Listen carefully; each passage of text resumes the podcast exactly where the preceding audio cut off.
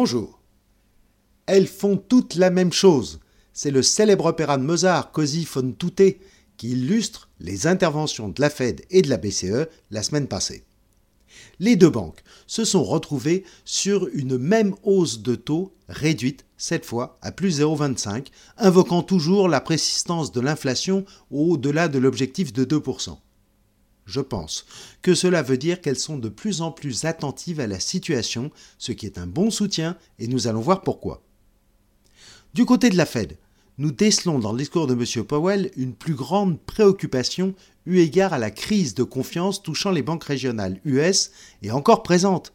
Chute en bourse jeudi dernier de PacWest de moins quarante-quatre pour cent, de West Alliance de moins vingt-neuf pour cent. Alors que du côté de Mme Lagarde, elle considère qu'il n'y a pas de risque de contagion en zone euro. D'ailleurs, peut-elle dire autre chose au risque de la provoquer elle-même ? Sa modération est justifiée par la dégradation des conditions financières, du crédit et en conséquence de la croissance en zone euro. L'Allemagne affiche effectivement un P M I manufacturier toujours très bas en zone de contraction à quarante-quatre virgule cinq.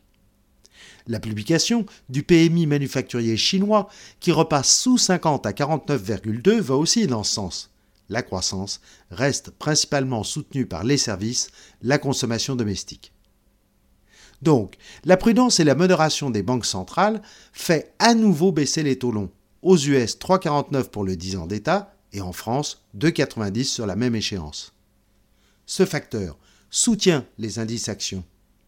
Pas de baisse, mais peu de moteurs haussiers tout de même.